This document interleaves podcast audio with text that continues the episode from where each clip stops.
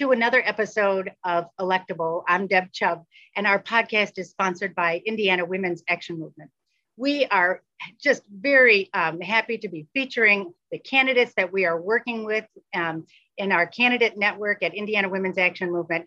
And today we're very pleased to have with us Catherine Rybak. She's running for House District 76, which is down in Posey County and a little bit of Vanderburgh County. And I think that's, I think those are the only two counties, but you'll correct me. Um, so, um, good. So, um, so we want to hear from you, Kathy. I've so enjoyed working with you. I mean, I've just really enjoyed getting to know you and what a terrific candidate you are. But um, tell us a little bit more about yourself and your background, and then, of course, tell us why you're running. Well, first, Deb, I want to thank you for the support because having that weekly check in has been really great for getting me to move my campaign forward. Uh, and let me tell you a little bit about myself. Okay, I've been married for 40 years to my husband, Tom Thornton, and we have four kids and three grandchildren. Uh, we would like some of our kids to move back to Indiana, so we want to make Indiana a better place. Uh, and I'm running because for 40 years I worked as a, an attorney with Indiana Legal Services representing low income and senior clients. And, you know, during that time, I fought several battles on behalf of my clients. Uh, one was my clients were be, being put in jail over debts that they couldn't be couldn't pay. In fact, we had one county where all the person that you know you, they would get a judgment, and all they had to do is call the court and say the person missed a payment, and a warrant for their arrest would be issued. So we took these cases up to the, the Court of Appeals and got that practice stopped. And then we started seeing people being arrested for missing court dates that they didn't know about. You know, because, you know, they're serving you at an old address. Poor people, unfortunately, have very unstable housing. And so they often were not at the address where they were served with notice to appear. And so they wouldn't show up and they'd get an arrest warrant. And those arrest warrants still are on the books, some of them, um, because they don't expire in some counties. Some counties have an expiration date. But anyway, we were able to fix that in a way because we went to the Supreme Court Rules Committee with a rule to require proof that the person received notice before you could issue one of those body attachments. Uh, and so they, we stopped seeing so many of those, uh, in part because of our work and in part because our jails were so busy. Uh, and uh, so then we started seeing people get hit with a 25% garnishment by default. So you have somebody who's maybe had an eviction or a big medical bill they couldn't pay and they've got a judgment. And they don't even get notice often of the, the hearing on payment and if they don't go to that hearing, they'll find 25% disappeared from their paycheck following that hearing. And so what that does to people is they it's you know it's Friday, okay? You're expecting $500 and you get 25% less. Well, you can't pay your daycare and your rent and your utilities or your car payment. And so I have had clients just not be able to work because of that. And the other thing it does is it creates a whole economy of people who are working under the table, which is really not good for the for the state. Right. Right. So I, I would like to change that, and I have pitched that idea to some of my my representatives and have not seen any action on it. So I thought, boy, I'd better do this myself. And then as, t- as I talked to voters, uh, one of the things that's really concerning people down here in southwestern Indiana is our utility rates. And this is probably an issue that everybody's going to see sooner or later. I think our incentives and our utility regulation are all wrong. I mean, the, the utility makes more money the more money they spend. And the more money they spend, the higher the rates for right. ratepayers. And so, what I'd like to see is maybe a change in the standard for how those rates are set, and also a change in the composition of the Indiana Utility Regulatory Commission so that there's some regional representation, so that there's there's somebody that we can look in the eye and say, hey, you know, this is not fair to us, and there needs to be a stop to it because the monopoly power of the utility companies is really being shown down here in southwestern Indiana. Right. We had that problem even up here. Um, NIPSCO is our service provider, and they are asking the uh, Utility Regulatory Commission to approve um, a, a fee put on all the bills for consumers up here to pay for their um, inadequate cleanup of coal ash. So for years, they've been charging people, you know, for, for electricity and gas and taking off big profits and knowingly putting poison into the ground and the air and the water. And then when the EPA finally says, oh, now you got to clean that up, they'll say, oh, okay, well, now we'll charge consumers for that. I mean, how is that ethical? Well, right, and they get it get it approved every time if they follow the correct process. Now, I think Duke made an error and they did some of that work and then asked to be paid after the fact. But if you go in and ask for approval to do the work, right now the IURC is approving it, and so yeah. we all get to pay for their, you know, bad planning. Uh, yeah, I mean, I mean, it's not. I mean, they knew they were polluting. They knew it. And, yeah. and up here, NIPSCO already faced a big judgment for you know burying that same coal ash in a place that leached into people's um, wells, their drinking water wells, um, and had to put in um, all kinds of. Uh, they had to bring city water, and and they're facing another um, just civil suit um, for the damages that they've caused. So, yeah. you know, so I mean, are we going to have to pay for that too? Yeah, well, and it ties into issues of health in Indiana you know, Indiana really ranks poorly in terms of the health of our people. And, you know, part of it is is pollution. Part of it is access. A lot of our counties don't have access to to OBGYN care. Right. Um, you know, or hospitals. Uh, and so people have to, you know, they're really at risk if they can't get to the hospital in in a reasonable amount of time. Uh, and so we need to be addressing those issues and access to healthcare and women's reproductive health. And I have to say, I think that our approach to uh, uh, preventing abortion uh, shouldn't be to ban it, it should be to improve access to contraception. I'd really like to see us, number one, uh, allow pharmacists to prescribe uh, contraception uh, it's done in other states safely. I think that would provide much better access for women who are too busy to keep their doctor's appointments every year to get their prescription renewed. I know that it's really good for people to get a checkup, but you know, if it means that they're going to continue on their birth control, it would be good to have that available at the pharmacy. And there, oh, yeah. there's a pharmacy on every corner, at least in places like Evansville. Maybe not so much in Mount Vernon. I've heard that over in Posey County, uh, particularly for Medicaid recipients, those pharmacists are non participating. And so it would be nice to get a participating pharmacy over there. Oh, yeah. Yeah, there's just so much. Um, I'm afraid I, I, am still having a hard time getting my head around this whole, you know, uh, stripping, uh, you know, the rights away from anyone who owns a uterus that were guaranteed in the Constitution to anyone to that that came to this country they, you know, people came here with the promise that you could create your own destiny, uh, that you would be treated equally. Um, and here we are now. If you um, if you happen to have a uterus, well, the, all of that doesn't apply to you. Uh, right. Uh, you don't have the right to control your own body anymore. Right. Uh, you're uh, sentenced, and, sentenced to poverty, and you know you can't finish education. Uh, well, and there's ser- serious health consequences. So, for example, what are women to do who are on maintenance medications for serious conditions, seizure conditions, cancer? Uh, what if what if somebody needs medication because they're suicidal without it? Are we going to make them stop taking their medications? Yeah, you because know? it might also um, support an abortion, I guess. Well, some of those medications actually do cause uh, miscarriage, or they cause fetal problems. So you'll end up with you know, babies that are damaged uh, yeah. because of the medication that the mom has to take. You know, the other thing is, is there are so many things that can happen during a pregnancy. So, so it's just saying, I mean, the way they've worded it, it sounds like it has to be a threat to the life of the mother before you'll have an exception. And it's not not clear what they would consider to be an adequate threat, and you don't know how much they're going to how much uh, of a benefit of the doubt they're going to give to doctors.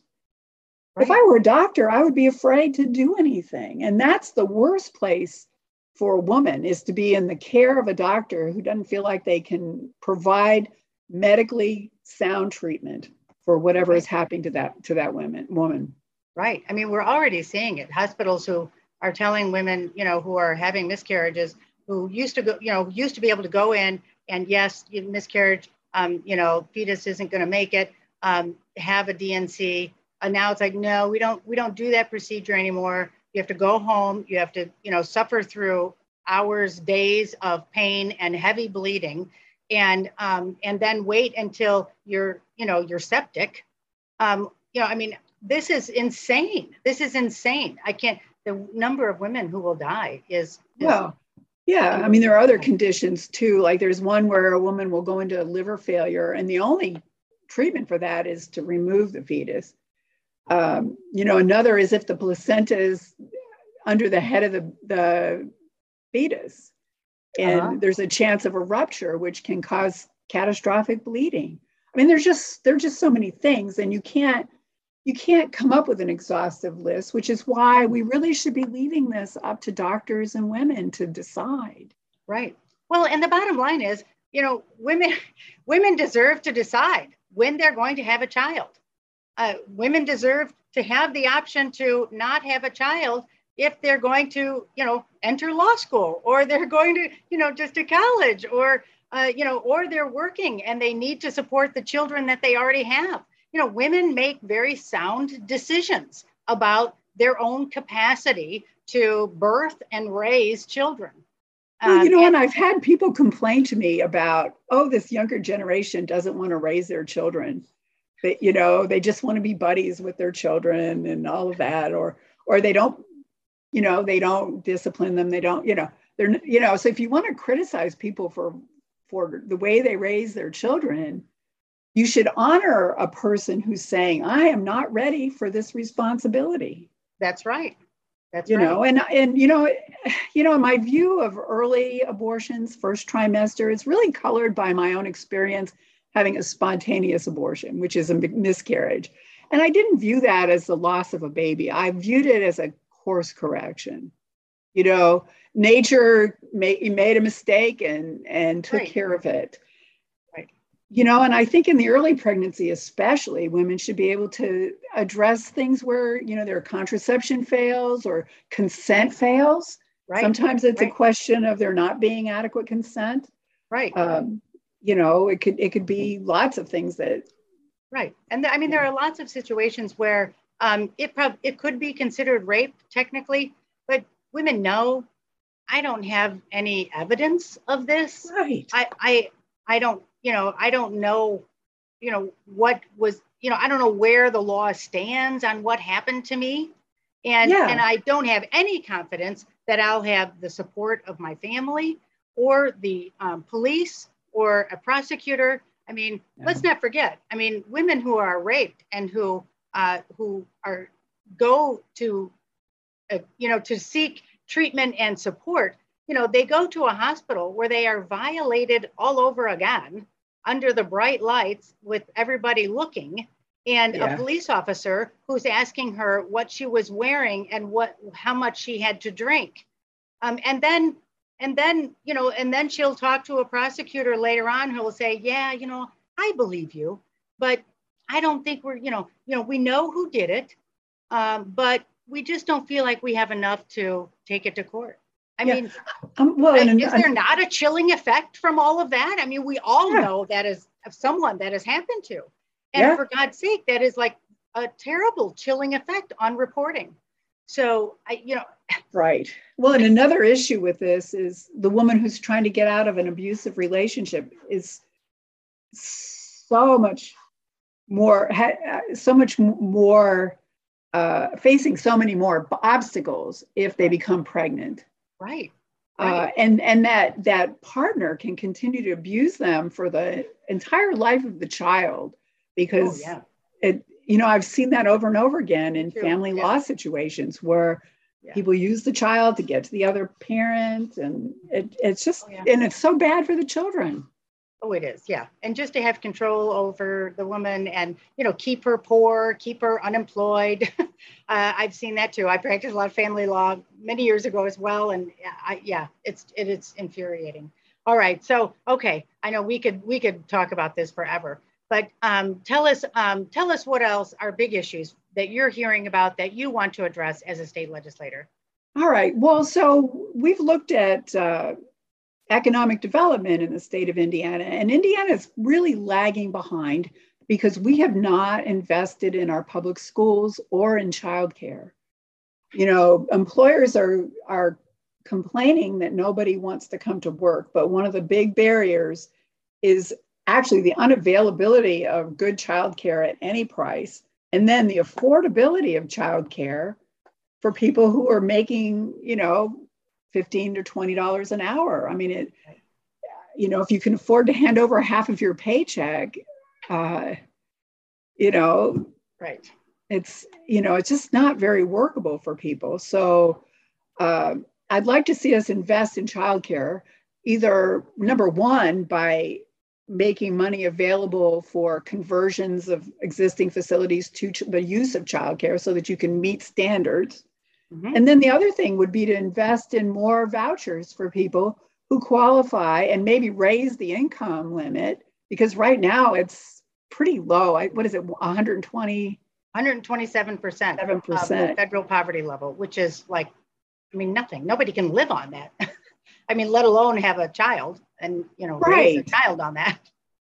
Right. So so making those things available to women so that they can work and support their families. That Right. You yeah, know, women then, want to be working, contributing members of society. well, and absolutely, but, yes. Know, we just uh, need, uh, you know, to quit having all these obstacles in the way. You know, and then and then as far as our schools go, you know, we've had teachers leave because of COVID was one reason.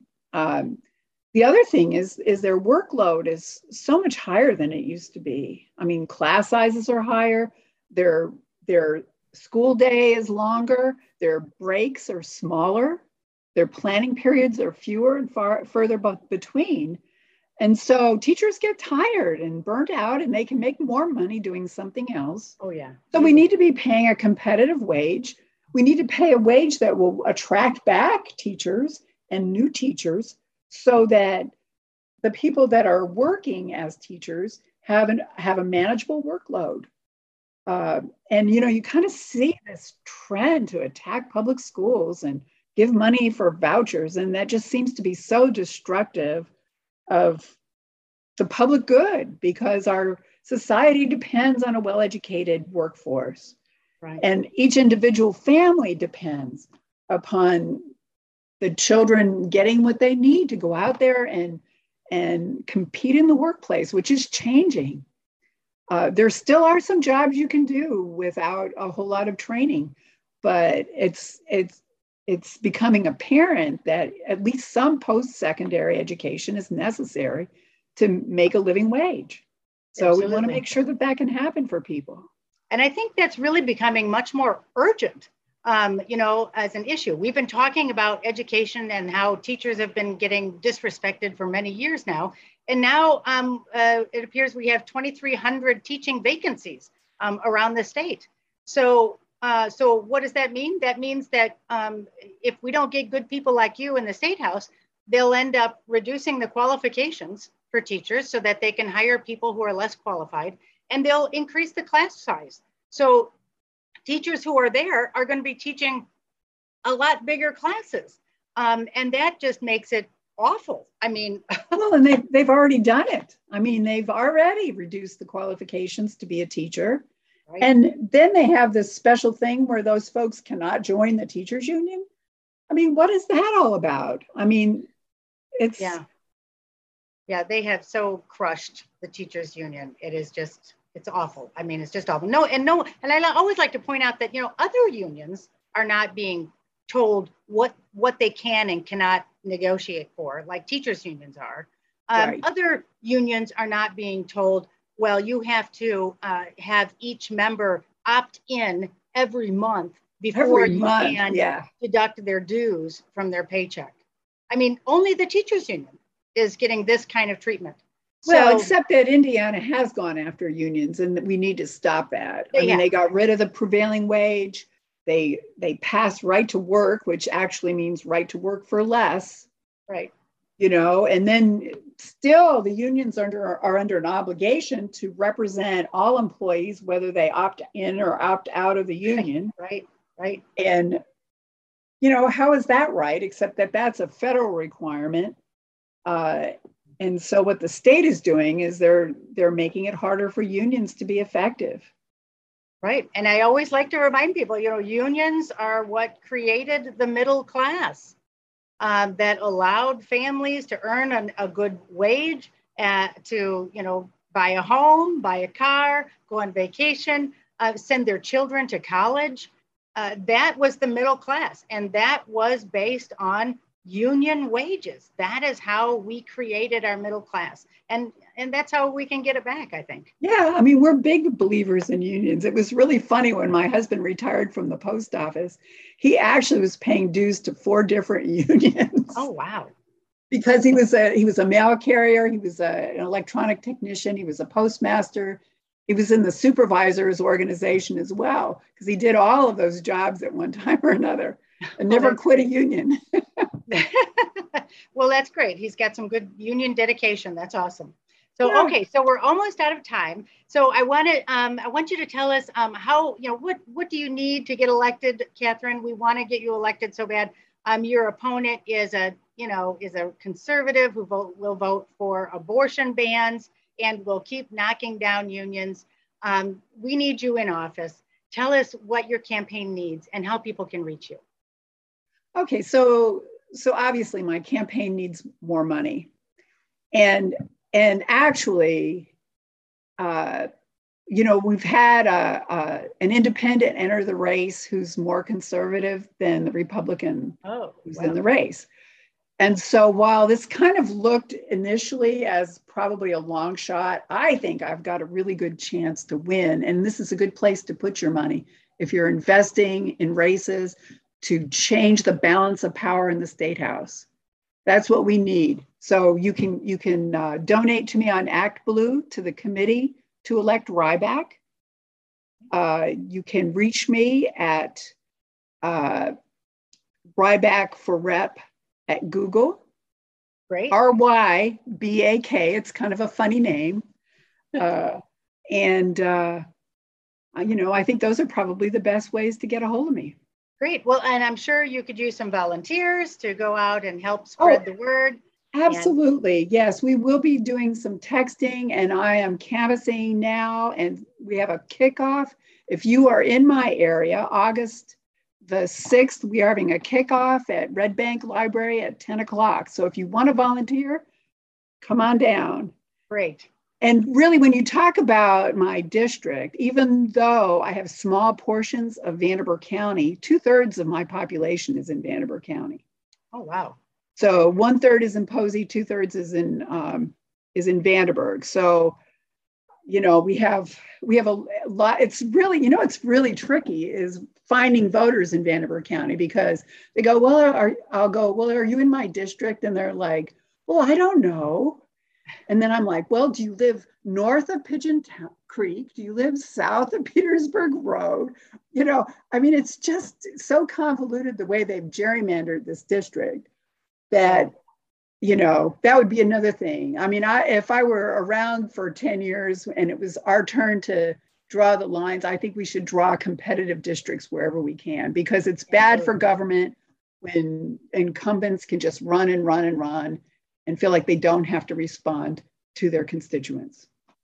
That's yeah, that is what yeah, that's where we need to go. That's down the road, but we need you in there so we can get there, so we can get down the road. So if you're feeling upset and you're angry, here's how to, you know, channel that energy, you know, help Catherine get elected. It would be it would be a huge boost to uh, women and to all Hoosiers uh, in Indiana for sure for sure. All right. Well, thank you very much, Catherine. Always nice hanging with you. And so, um, and you're doing great. You are a terrific candidate. You're doing a great job in this campaign, and you really do have a chance. You really, really do. So, yeah, thanks a lot, Deb. All right.